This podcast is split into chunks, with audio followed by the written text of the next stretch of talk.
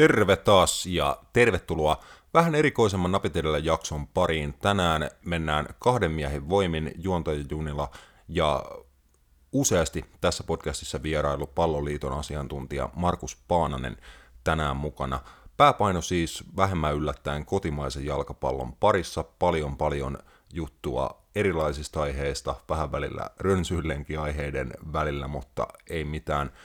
Erittäin asiantunteva panos tota Markukselta ja meikäläinen sitten parhaan mukaan yritin ihmetellä ja kysellä kysymyksiä ja näin, näin poispäin. Ää, aloitettiin huuhkajien huikeista maaotteluista kesäkuussa, kun huuhkajat myi neljän päivän sisään kaksi kertaa Helsingin Olympiastadionin täyteen ja upeita jalkapallotapahtumia kaikenikäisille suomalaisille jalkapalloihmisille. Puhuttiin esimerkiksi siitä, että kuinka paljon junioreita sit oli paikalla San Marino-ottelussa, hienon, hienon juniorikuuluttajan panoksesta ja muista mahtavista ilmiöistä, mitä huuhkajien ympärillä pyörii. Sitten juttuu Suomen kapista, erilaisista asioista suomalaisessa seuraympäristössä. Vähän puhuttiin myös koulujen ja urheiluseurojen yhteistyöstä sekä jalkapallon merkityksestä yhteiskunnassa liikuttajana ja sekä sitten huippuurheilun kehittämisestä ja siitä, miten erilaisia pelaajapolkuja muun muassa huuhkajiinkin tänä päivänä on johtanut, niin paljon mielenkiintoista asiaa kotimaisen futiksen ympäriltä toivottavasti maistuu, jättäkää ihmeessä palautetta ja jos haluatte sitten vaikka jatkossa jotain Markukselta kysyä, kun hänellä on asiantuntemusta tällä saralla. Eri piisaa, niin laittakaa ihmeessä palautetta kysymyksiä ja sen semmoista tulemaan. Tästä lähtee napit edellä erikoisjakso Markus Paanasen kanssa. Tervetuloa mukaan ja hoplaa! Napit edellä on itsenäinen ja sensuroimaton jalkapallomedia. Asiantunteva, asiaton ja ajankohtainen. Viikoittainen jalkapallopodcast. Tervetuloa vähän erilaisen Napit edellä jakson pariin tänään tota, juontaja Junila ja Markus Paananen ollaan täällä Palloliiton toimistolla Tampereen Tammelassa. Kiitos ensinnäkin Markus, että saadaan täällä, täällä olla ja kiva, että olet taas podcastissa mukana. Joo, kiitos, kiva olla ja tota, mielenkiintoinen että erilaisen, mutta ehkä tämä on sitten erilainen. On tämä ainakin sen puolesta, että suur, ihan niin kuin suurin osa meidän podcasteista nauhoitetaan nykyään tuolle etänä, että en muista itsekään koskaan tätä podcastia tehnyt jakson jonkun kanssa istuu oikeasti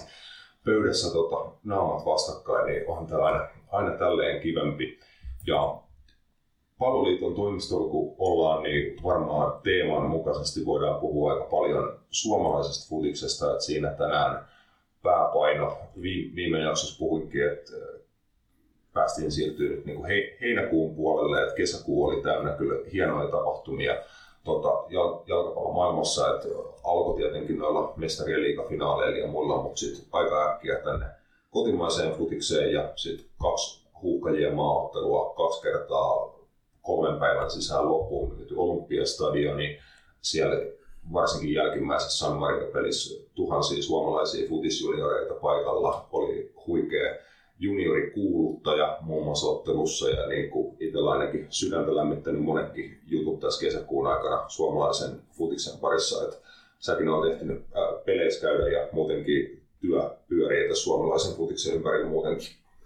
Näin se on ja paljon parempi jutella tästä suomalaisesta futiksesta, kun on ollut niin hienoja hetkiä, eikä muistella noita Eurocup-finaaleja missään tapauksessa. Kyllä. Näin ja uh, mitä sulla ehkä jäänyt näistä tämän kesän jutuista itsellä kir- kirkkaimpana mieleen?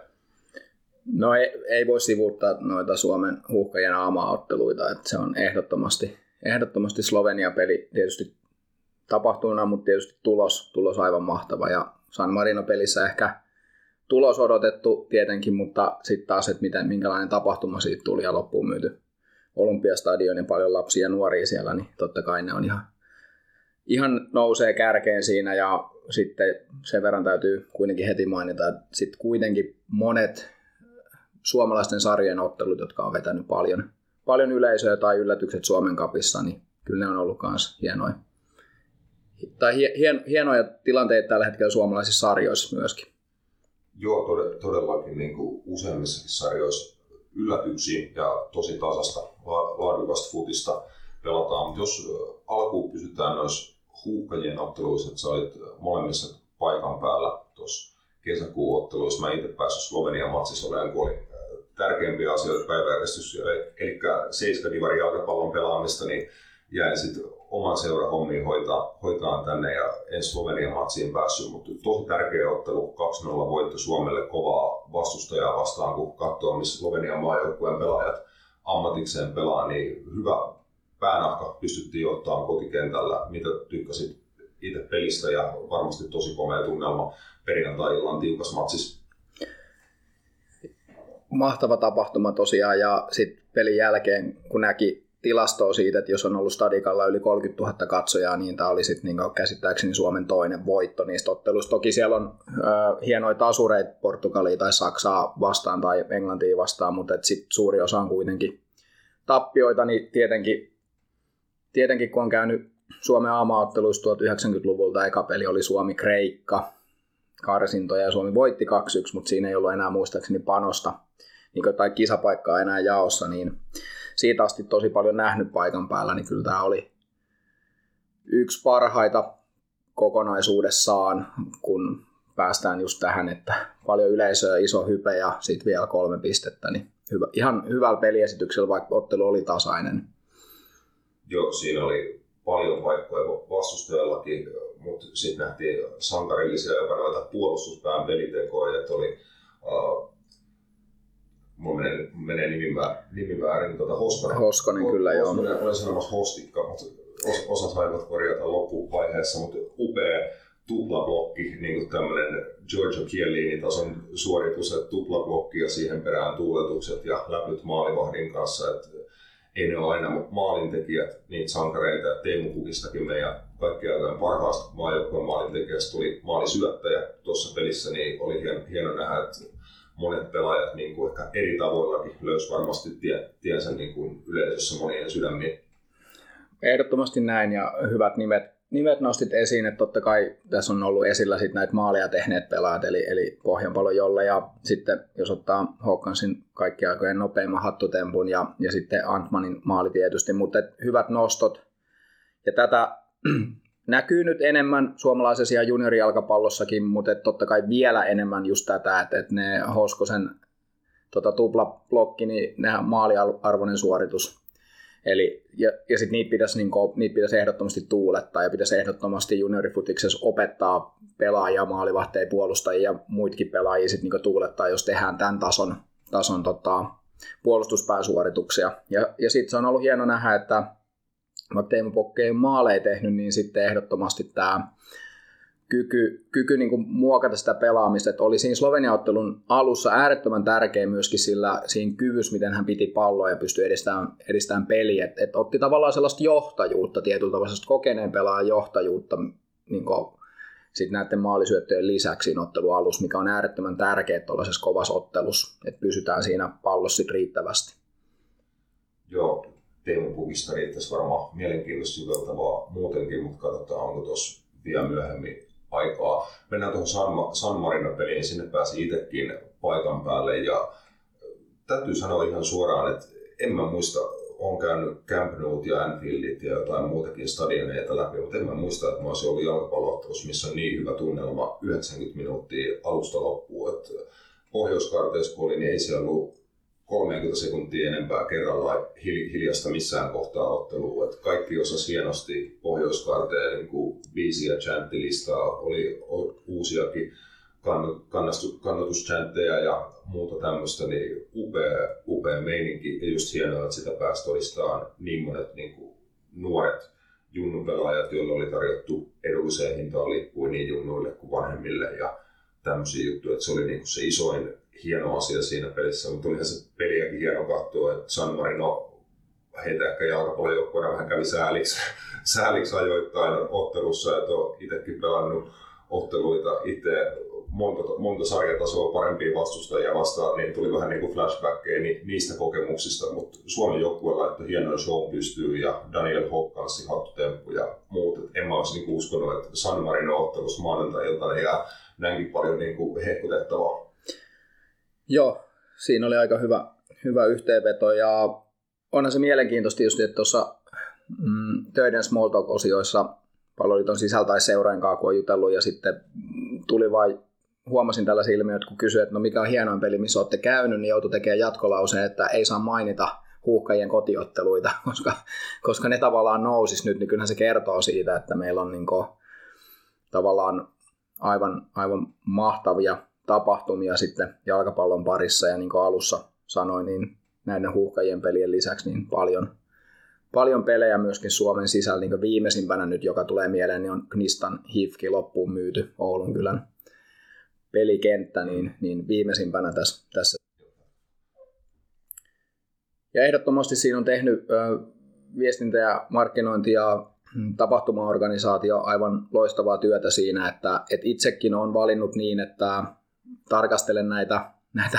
Suomen aamaotteluita, oli ne sitten huuhkajat tai helmarit niin tapahtumina ja menen niihin niin viettää aikaa tapahtumana. Ja sitten katselen jälkeenpäin enemmän sitä urheilusuoritusta ja pääsen tietysti sitten on etuoikeus, että pääsee sitten keskustelemaan vielä,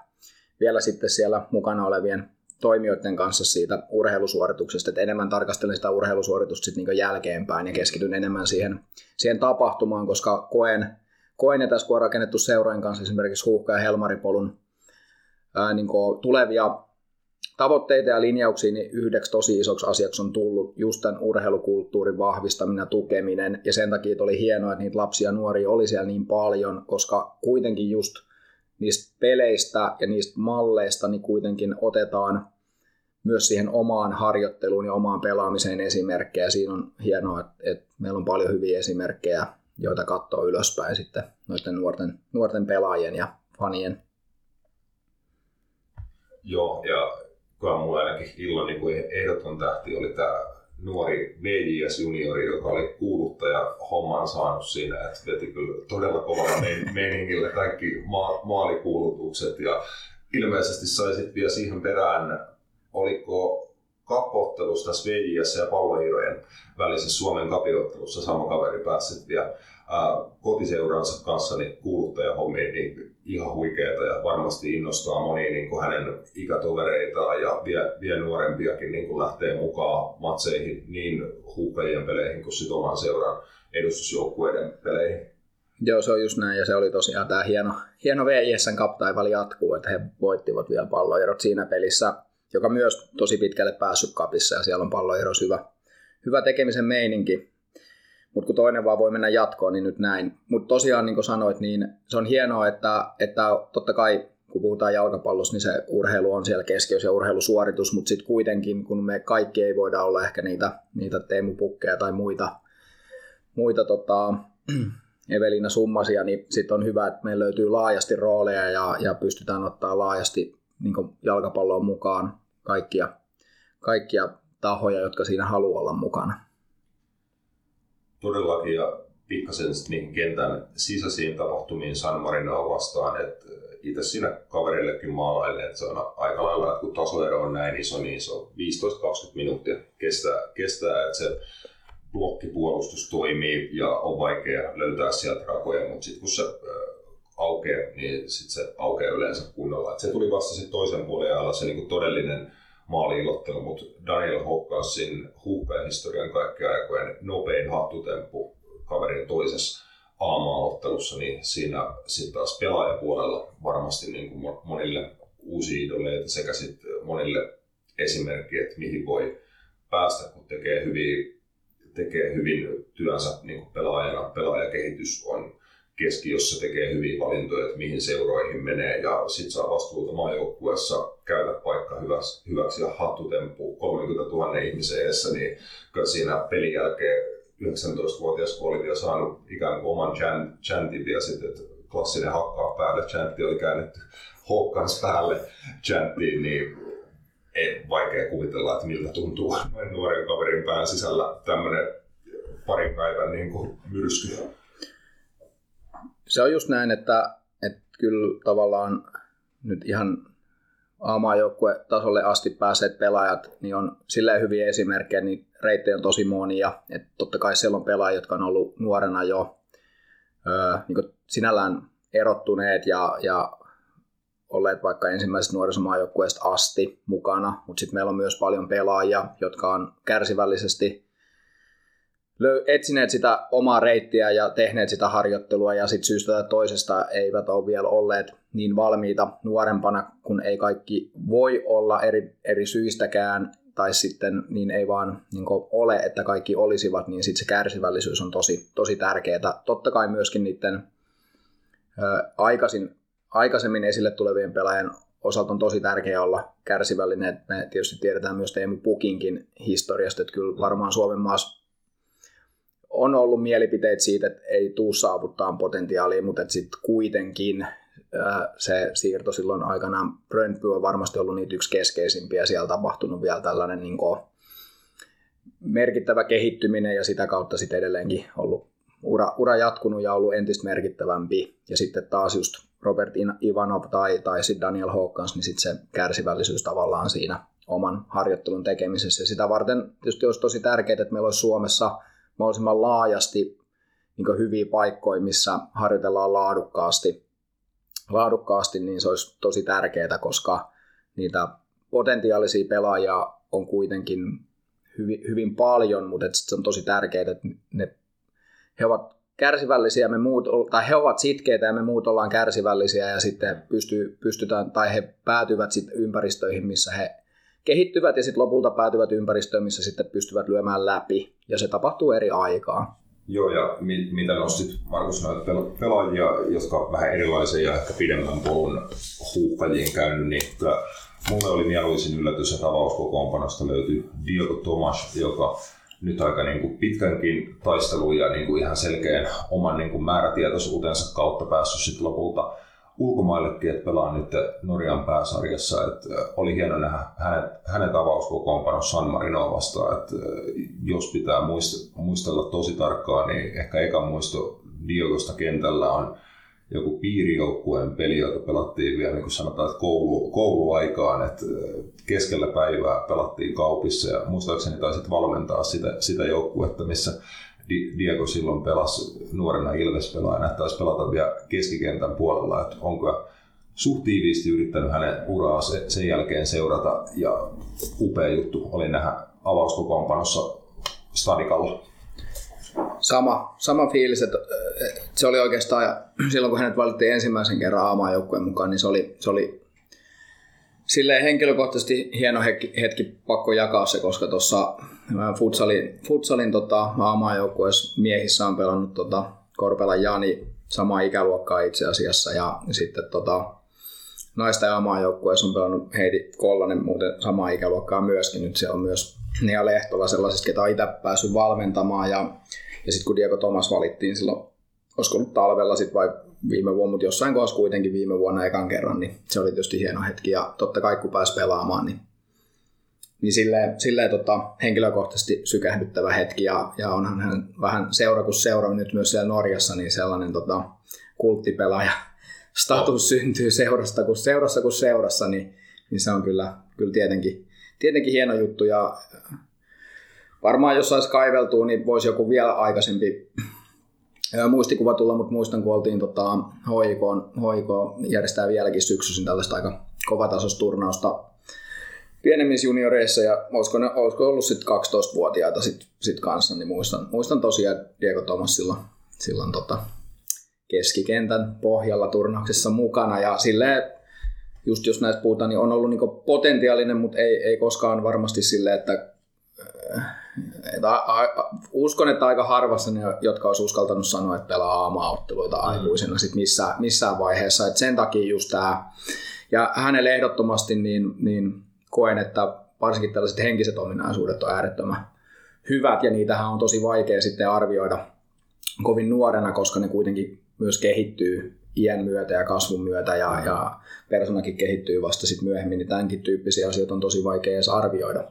aikaisemmin, niin, tai mahdotonta, niin hyvä esi- yksi hyvä esimerkki näistä.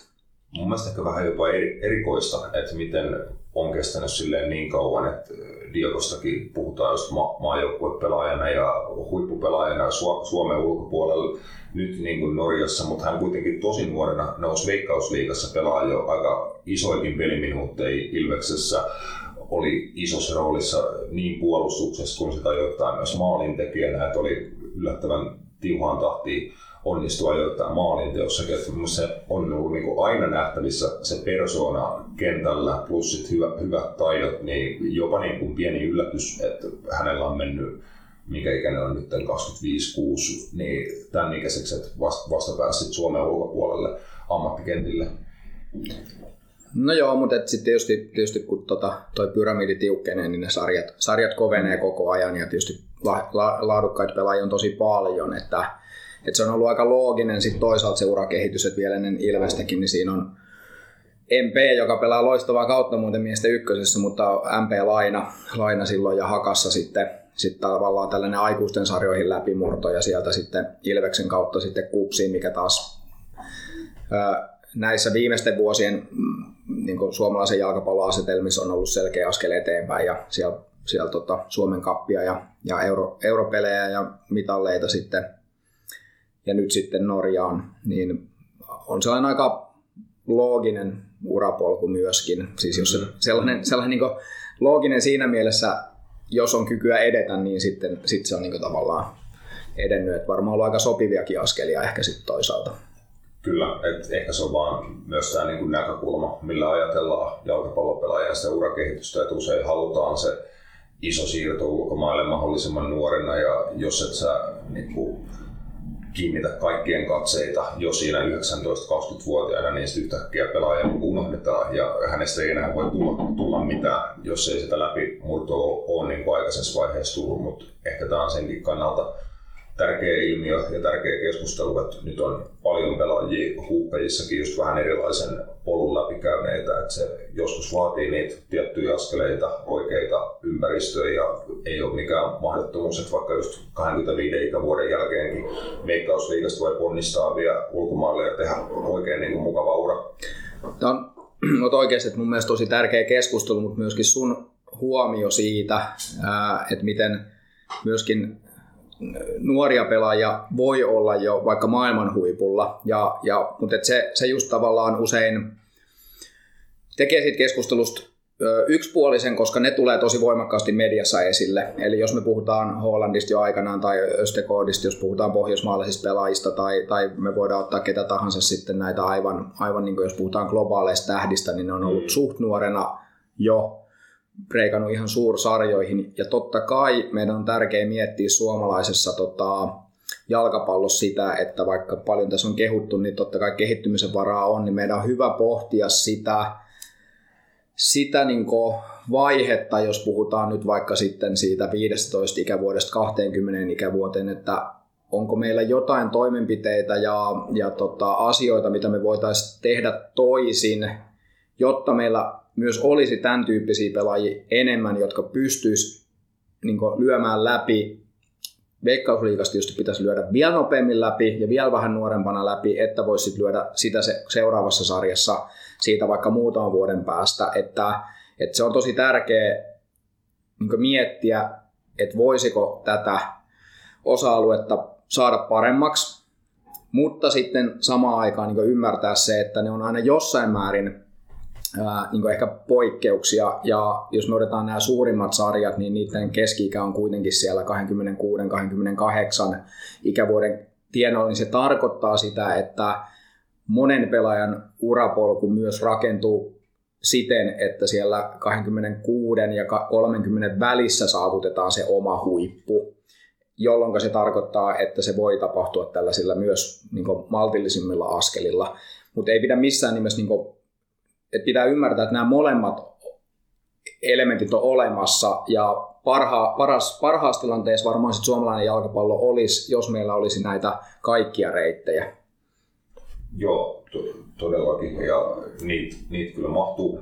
molempia ja molemmista niin kannattaa olla ihan yhtä ylpeä ja nostaa niitä yhtä paljon esiin. Että niin sitä, että joku nousee vähän myöhemmällä liian huuhkajia kuin vaikka ehkä tämän kauden veikkausliigasta yksi esimerkki, että 18-vuotias Otso Liimatta AC Oulun paidassa näyttää ajoittain ylivoimaiselta veikkausliigassa, että meidän podcastin mukaan lukien monet puhuu, että ei varmaan nähdä kauaa enää Suomen kentillä ja näin voi olla. Ja jos on, niin se on todennäköisesti monella tavalla niin kuin hyvä asia, mutta just niitä on niin paljon erilaisia polkuja, että niitä hyvä, hyvä kyllä nostaa esiin kaikista meidän sarjoista ja kaikista maajoukkueista. Kyllä, samaa mieltä. Kyllä. Äh, mennään näistä, tässä on vähän aiheet rönsyyliä sekoittunut toisiinsa, mutta se ei haittaa yhtään mitään, kun jalkapallopodcastista on kyse, niin jalkapallo ympärillä kun pysytään, niin se riittää jo oikein mainiosti, mutta siitä, että mitä vaikka nämä huuhkajien kesäkuun ottelut hienoinen yleisömäärineen ja muineen voisit poikia, niin sitä päästiin jo vähän puhumaan. Puhuttiin viime kerran pikkasen tuosta liikkumattomuudesta Suomessa ja siitä, että jalkapallo on niin kuin parhaimmillaan just äärimmäisen mielekäs tapa saada ihmiset ja ihan kaikenikäiset ihmiset liikkuu, niin sun työ niin kuin toki pyörii aika paljon tämän ympärillä. Mitä ajatuksia sulla on siitä, että taas kun on niin kuin hienot, hienot maaottelut takana, niin miten tätä voidaan hyödyntää, että ihmiset aktivoituu ja sitoutuu entistä enemmän kotimaiseen jalkapalloon ja se sitten auttaa myös niin kuin tärkeimpiäkin yhteiskunnallisia teemoja ja ongelmiakin. Paljon ulottuvuuksia tietysti ja, ja ensinnäkin toivon, ja, ja tässä on, tämä oli tosi hieno mun mielestä tämä, tämä tota, huuhkajien tämä oodi suomalaisille seuroille. Se oli aivan, aivan mahtavaa, että ne on kaikki kuitenkin tietenkin ö, jossain määrin niin siis olleet eri, eri suomalaisissa seuroissa, niin se on tosi tärkeä se seurojen työ, mikä siinä on tehty, mm. tehty myöskin, myöskin näiden tapahtumien taustalla ja, ja sitten kyllä sellainen yhteinen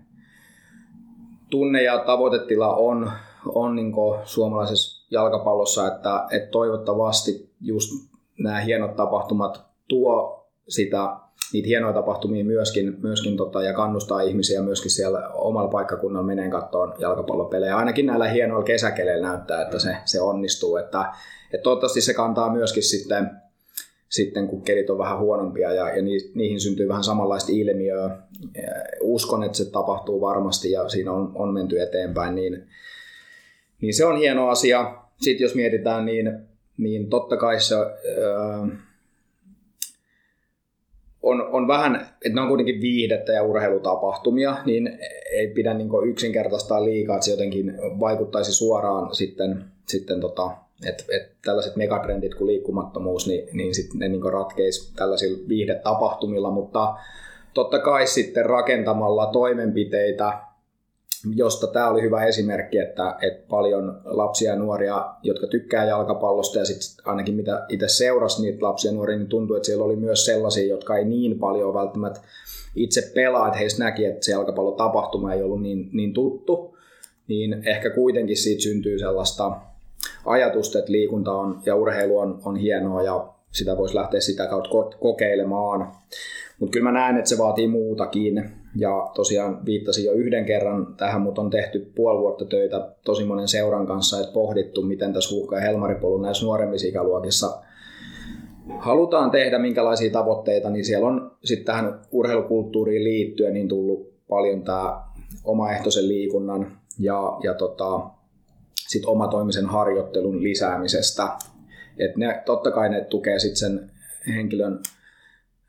oli sitten aikuinen lapsi tai nuori niin hyvinvointia, mutta totta kai se on myös ehdoton edellytys sille, jos haluaa menestyä jalkapallossa. Mm. Eli ne niin sinällään tukee toisiaan, mutta siihen tarvitaan niitä toimenpiteitä, mitä ne sitten on, niin, niin niitä tässä nyt sitten tarkennellaan koko ajan. Tiettyjä on jo mietitty ja lähetet, aloitettu tekemäänkin, niistä tullaan tästä tasaisesti, niin kuin viime podcastissa tai sitten sanoakin, niin tullaan tasaisesti sitten ulos mutta se on niin iso ö, yhteiskunnallinen ilmiö, että siihen tarvitaan kaikki toimijat mukaan, eli, eli perheet,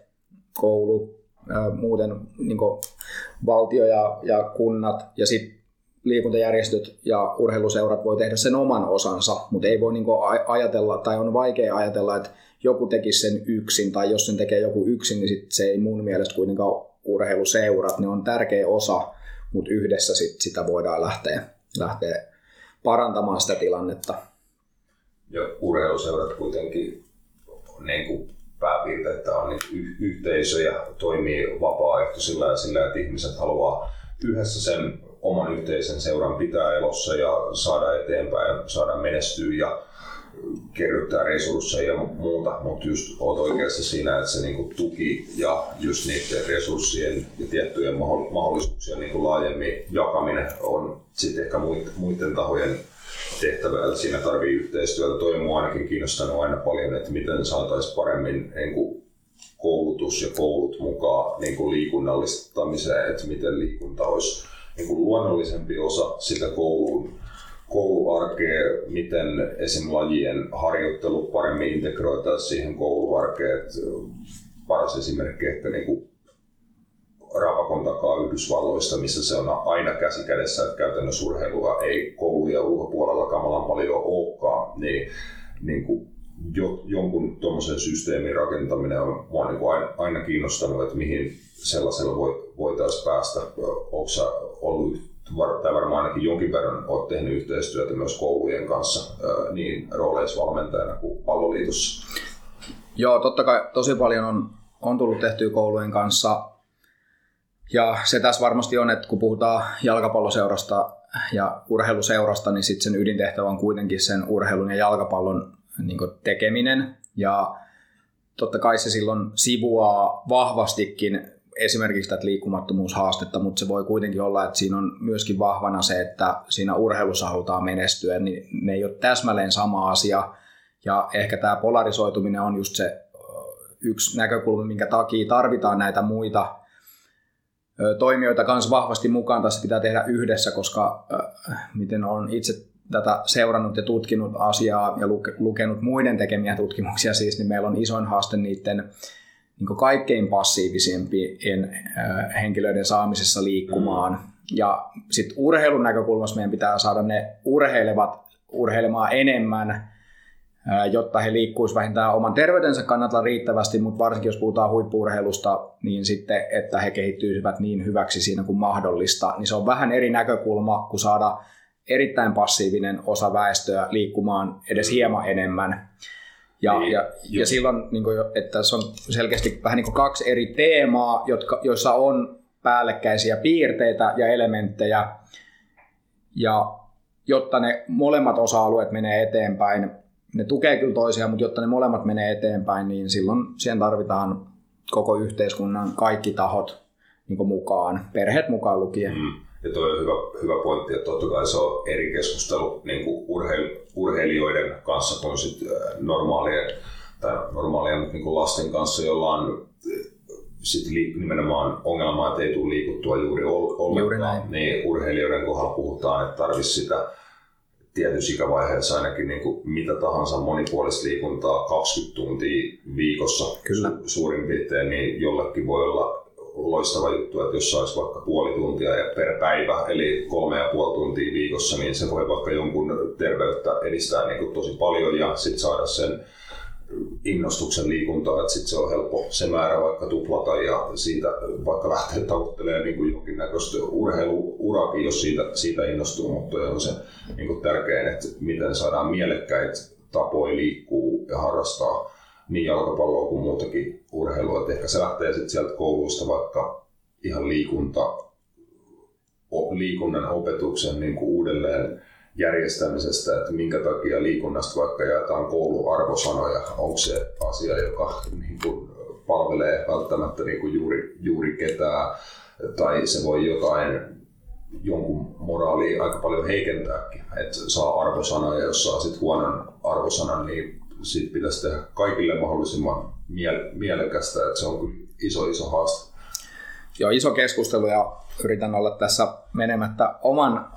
asiantuntemusalueeni ulkopuolelle, eli, eli totta kai mun mielestä tärkeää keskustella siitä myös koulun roolista, mutta mut sinällään niin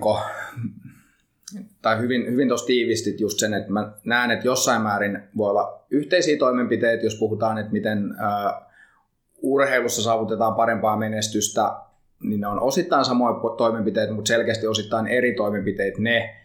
verrattuna sit siihen, että miten saadaan just joku liikkumaan vaikka se puoli tuntia päivässä. Ja silloinhan me puhutaan, sitten me mennään jo sellaisiinkin aiheisiin niin kuin kaupunkisuunnittelu, mm. että miten, miten suunnitellaan mahdollisuuksia pyöräillä tai lähiliikuntapaikkoja tai, tai, tai kävelyreittejä, Joo. jotta syntyy arkiliikuntaa vaikka paljon helpommin. Eli me mennään niin tosi laajaan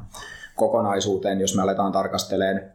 näitä kaikkia. Ja sen takia jalkapalloseuralle ja urheiluseuralle ehdottomasti voi olla toimenpiteitä myöskin tällä puolella, mutta mut sitten täytyy muistaa, että niillä on myöskin siitä perustehtävästä niin, niin merkittävä rooli siinä, että, että tavallaan sen oman seuran myös niin urheilullinen menestys toteutuu, niin, niin siinä mielessä on ihan loogista, että jossain määrin isoimmat suomalaiset seurat on alkanut jo eriytyä niin, että tietyt osiot seurassa tukee tavallaan tällaista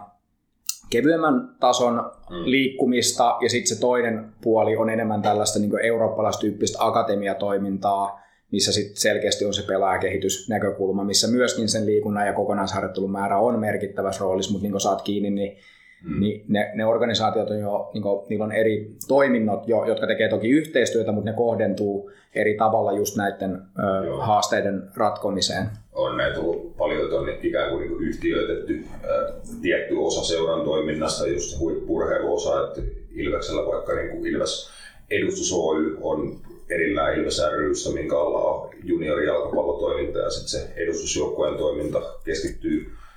miesten ja naisten edustusjoukkueisiin, mutta myös sit niihin reservijoukkueisiin ja akatemiajoukkueisiin. Ja tätä samaa on tehnyt Suomessa monet, monet muutkin seurat, niin on jo eri asioita ja tosiaan keskustelu ehkä, ehkä alkoi mennä semmoisille tasoille, että se menee enem, enemmän tota mutusteluksi kuin siihen, että olisi jotain oikeasti fiksua sanottavaa, niin palataan jalkapalloaiheeseen ja seuratoiminnasta, kun puhuttiin, niin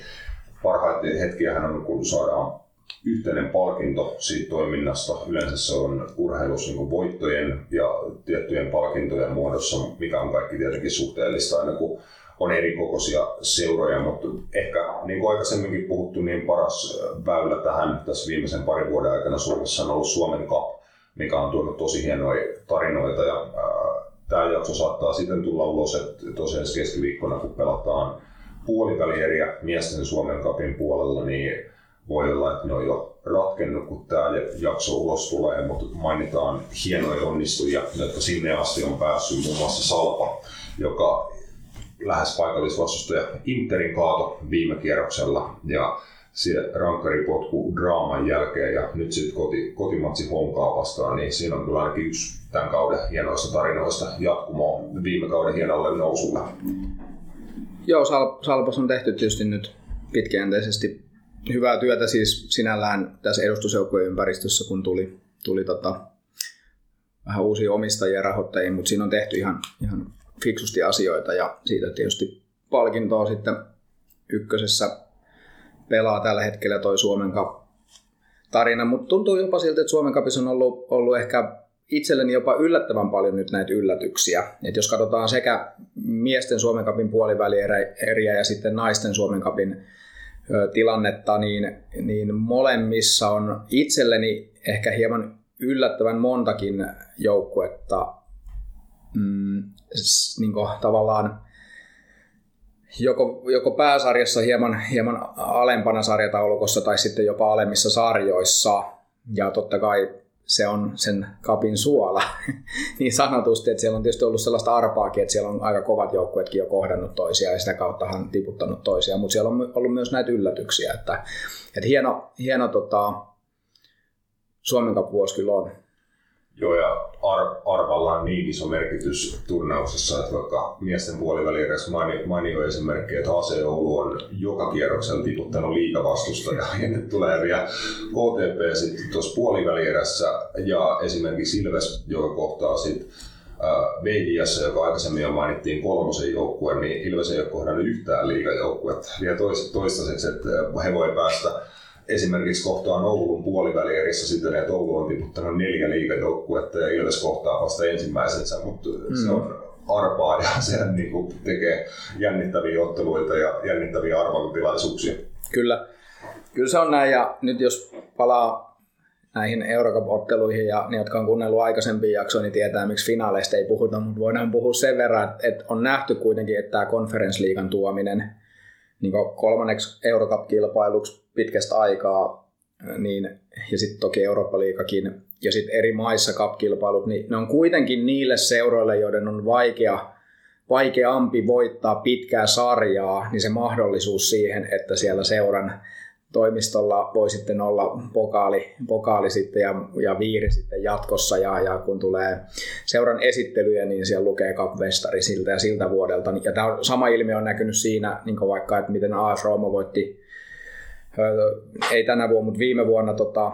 konferenssliiga ja miten West Ham voitti sen, sen nyt sitten, että miten se näkyy, kuinka merkittävää se on, että meillä on tämän tyyppisiä kilpailuja, missä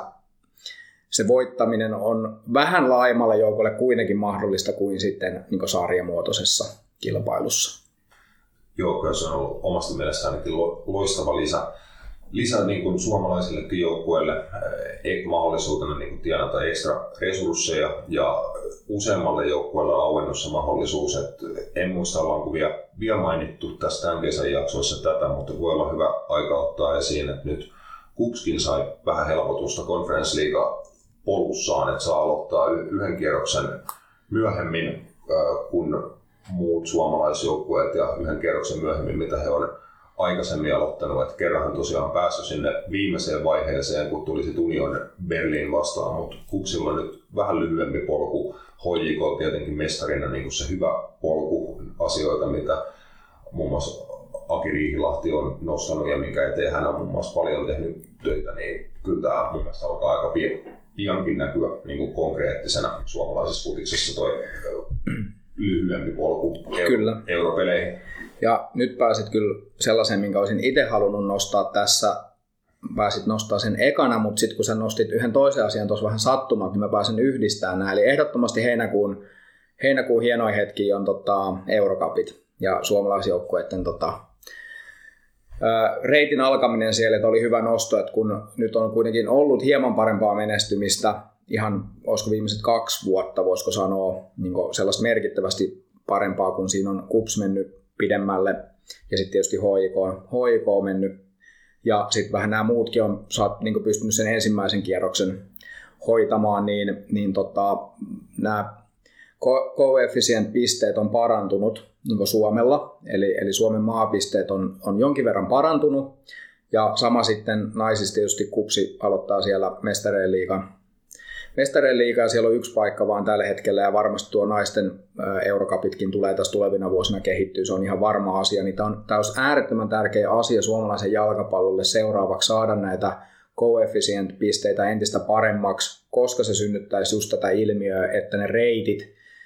että joko niitä paikkoja voi tulla enemmän, tai sitten ne reitit on helpompi, että voi päästä just niin jonkun kierroksen pidemmälle, ja vaikka ei pääsiskään, niin täällä on iso merkitys, että onko sut sijoitettu vai ei. Koska sitten siinä arvonnassa, niin siinä on iso ero, että minkä, tyyppi, minkä tyyppisestä korista sitten arvotaan sitä vastustajaa.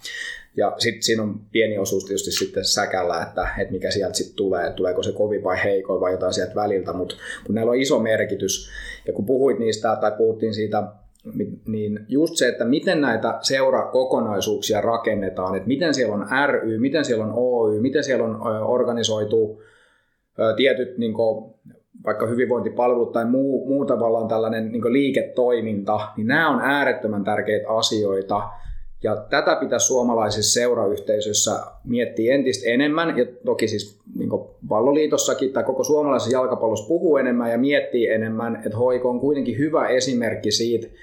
toimivasta konsernin rakenteesta, joka pystyy tuottamaan ylijäämää, jota pystytään myöskin niin sijoittamaan urheilutoimintaan, ja sitä kautta pystytään kaventamaan sitä eroa nehän ei ole päässyt missään tapauksessa taloudellisesti samalle viivalle, mutta se ero ei ole enää niin iso, etteikö sitten hyvällä urheilutoiminnalla voisi niin haastaa ja niin kuin nyt on nähty, niin, niin pärjätäkin. Ja, ja, Mutta mut jos se takamatka on niin taloudellisesti liian iso, eli ei ole vielä tällaista konsernikokonaisuutta, missä syntyy riittävää liikevaihtoa, niin sitten se takamatka on niin iso, että sitten se on jo niin tällaista niin aivan uskomatonta osaamista tai venymistä tai onnea, jos siellä pitää pärjätä. Eli, eli ehdottomasti näihin, näiden isojen seurojen ympärille tai isojen kaupunkien ympärille saa olla mun puolesta pienempiäkin, mutta sinne se on tietysti helpompi rakentaa, kun on, on ehkä yrityksiä ja väestöä enemmän, niin, niin just, että miten nämä organisaatiot organisoidaan tällaisiksi konsernikokonaisuuksiksi ja luodaan sitä kautta taloudellista potentiaalia, joka olisi vähän lähempänä näitä eurooppalaisia seuroja ja sitä kautta sitten pystyttäisiin urheilullisesti kamppailemaan edes hieman tasapäisemmin ja sitä kautta parantaa asemaa ja sitä kautta taas täältä syntyvä raha niin tulisi sitten suomalaiseen jalkapalloon. Joo, luulen, ehkä, ehkä vaan luulen, mutta niin kuin semmoinen tunne itsellä, että eteenpäin ollaan tuollakin saralla menossa. Viime viikkoinen uutinen täällä Tampereella, tosi tärkeä asia, että Ilveksen Ilves Edustus Oy pystyi vahvistamaan, että he voitti kilpailutuksen tuosta Tammelan uuden jalkapallostadionin operoinnista ja Ilves siinä sitten tosiaan operoi stadionin toi, toimintaa jatkossa ja alivuokraa sit sitä eteenpäin muille paikallisille seuroille. Tulee tietenkin palveleen niin koko tamperelaista jalkapalloa kuin suomalaista jalkapalloa se uusi stadioni, mutta kaikki muukin sit liiketoiminta siinä menee, menee Ilveksen kautta ja Ilvekseen sitä, sitä myöten tullut uutta sijoitusta tässä sen yhteydessä, että esim. tosi toiveikas olo sen suhteen, että se on kuitenkin paikka ja asia se stadioni, millä pystytään luomaan uusia resursseja, sitä kautta europelipaikat tai vähintään ne karsintapaikat, jos saataisiin Tampereella säännöllisiksi asioiksi vuosi vuoden perään, niin kyllä siinä pystyy näkemään, miten ne resurssit ja muut, muut kasvaa ja sitä kautta jos HJKllekin saataisiin enemmän kilpailua niin tuolla sitten kentän ulkopuolisillakin asioilla. Joo, kuitenkin näistä isoimmista sarjoista, sit kun tehdään, tehdään tota analyysiä, niin sieltä kuitenkin löytyy, että, että kuitenkin sitten sillä rahasummalla, mikä on voitu kohdistaa pelaajapalkkioihin, niin on suora vaikutus siihen, että miten ne seurat sijoittuu sarjataulukossa. Mm. Eli, eli se tarkoittaa sitä, että jos se ero on liian iso, niin on erittäin vaikea kilpailla, koska sillä isommalla rahalla pystyy rakentamaan laadukkaamman pelaaja rosterin ja, ja tietysti kaikki tausta kuviot ja muut. Mutta jos se ero on riittävän pieni, niin silloin sitten tietenkin sillä osaamisella, että miten se joukkue rakennetaan ja miten sitä tietysti valmennetaan, niin, niin sillä syntyy sitten se mahdollisuus kilpailla ja, ja voittaa sitten itseään tietysti varakkaampikin seura, mutta se ero ei saa olla niin tosiaan liian iso. Että on sekä Suomen sisällä tietysti, niin kuin sanoit, ja sitten toisaalta suomalaisen jalkapallon nä- näkökulmasta, jotta voidaan pärjätä siellä eurokapeissa, niin on tärkeää, että se ero myöskin kaventuisi tässä tulevien vuosien aikana. Ja, ja tota, joku ajatus tässä vielä, vielä oli tähän liittyen. Niin, niitä kesän tai kevään hyviä uutisia on kyllä ehdottomasti ollut toki tämä Tampereen, Tampereen tota, stadion, Tammelan stadion ja tämä operointiasia, mutta tietysti Oulussa etenevä stadionhanke, sitten Veritas-stadioni uudistettiin, se on paljon, niin kuin tuntuu, että se on nyt, kun se on suljettu, niin se heti tuo sellaista tietynlaista siihen. Siellä on ollut hyvä, hyvä tota, meininki, meininki sitten vaikka Interin peleissä ja sitten tietysti myöskin, myöskin muilla paikkakunnilla, että Vaasassa puhutaan nyt tästä suojelun katsomon kuitenkin uudistamisesta ja tässä on vielä sitten Honka ja ja Kuopiossa myöskin omia, omia keskusteluja ja voin jonkun unohtaa, että kyllä nämä on tärkeitä uutisia siitä näkökulmasta, mistä nyt puhuttiin, että syntyy sitä mahdollisuutta luoda tällaisia paikallisia ilmiöitä niiden pelien ympärille ja sitä kautta tietenkin synnyttää myös tätä taloudellista kyvykkyyttä kilpailla Suomen sisällä ja sitten suomalaisen jalkapallon näkökulmasta Eurooppa, Euroopassa. Joo, ja europelejä tosiaan on tulossa tässä, että kaksi pohjoisirantilaisjoukkuetta tulee suomalaisille vastaan, että HJK mestarin liikakarsinassa kohtaa Larn FCin ja Crusaders FC oli sitten vastassa Haka, Hakalla, että siinä mielenkiintoiset britti, brittiväännöt pääsee Kyllä. HJK ja Haka, Haka käymään läpi. Muistatko suorilta tuota, Kupsin eurovastustaja koska se tässä aika nopeasti löytyykin. Muistan, että joku sai Doplahin Kasastanista, onko se sitten Hongan vastustaja. Ja Kupsille arvottiin niin, että se oli ottelun voittaja. Jostain otteluparista kyllä oli arvottu, mutta sitä en nyt muista ulkoa. Voit tarkastaa tämän Toplahin myös ja sen, myöskin sen, miten se äänetään, voit myös tarkentaa.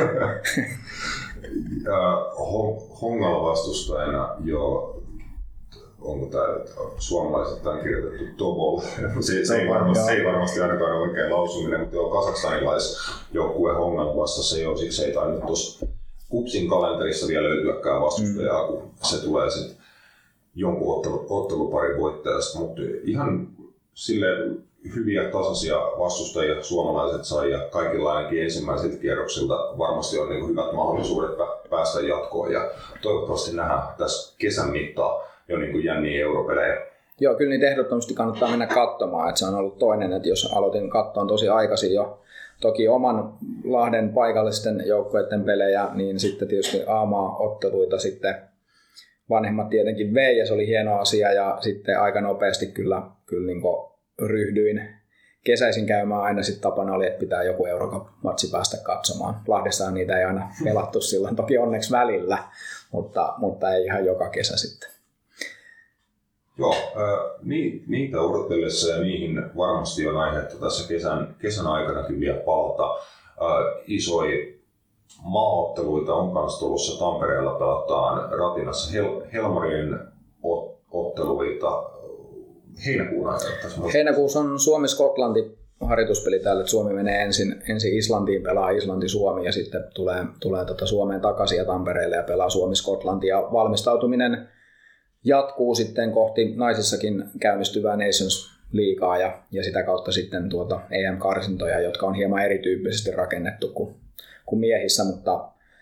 mutta valmistautuminen sinne, että siellä on nyt erinomaiset pelit talvelta ja nyt pyrkimys sitten tietysti Islanti-Skotlanti on pykälän kovempia joukkueita kuin oli tuolla talvella, niin mielenkiintoista nähdä, miten Salorannan Maken johdolla prosessi etenee. Tosi hyvin tähän asti on, on edennyt ja totta kai voi tulla välillä pientä takapakkiikin ja siitä opitaan ja sitten taas eteenpäin. Että, että tosi mielenkiintoinen tulee olemaan Helmarienkin tilanne syksyllä, että tosi jännittäviä pelejä sitten kun lähdetään pelaamaan ihan, ihan niin arvokisapaikasta. Ja ehdottomasti, niin kuin aikaisemmin jo puhuttiin, niin tapahtumana toi kiinnostaa, että mun mielestä hyvä mahdollisuus saada ratina jopa täyteen Helmarin otteluun. Että toivottavasti on mahdollisimman lähellä täys, täystadikka siellä. varmasti täystadikka on Olympiastadion eli syksyllä, kun Suomi kohtaa kotona Tanskan. Iso iso ottelu tuon EM-karsintalohkon kontekstissa, mutta se on jo loppuun myyty, eli kannatuksesta se ei ainakaan tule jäämään kiinni, että on tämäkin mieletöntä miettiä, että myydään nykyään maaotteluita monta kuukautta etukäteen loppuun. Et just tuossa lueskelin eilen, jos jotain faktaa tarkistin, että Jari Litmasen viimeinen maaottelu San Marinoa vastaan, niin 8100 oli paikalla, niin kiva, että tätä nykyään pääsee, päästään pelaamaan täyden stadion edessä käytännössä kerta kerrasta.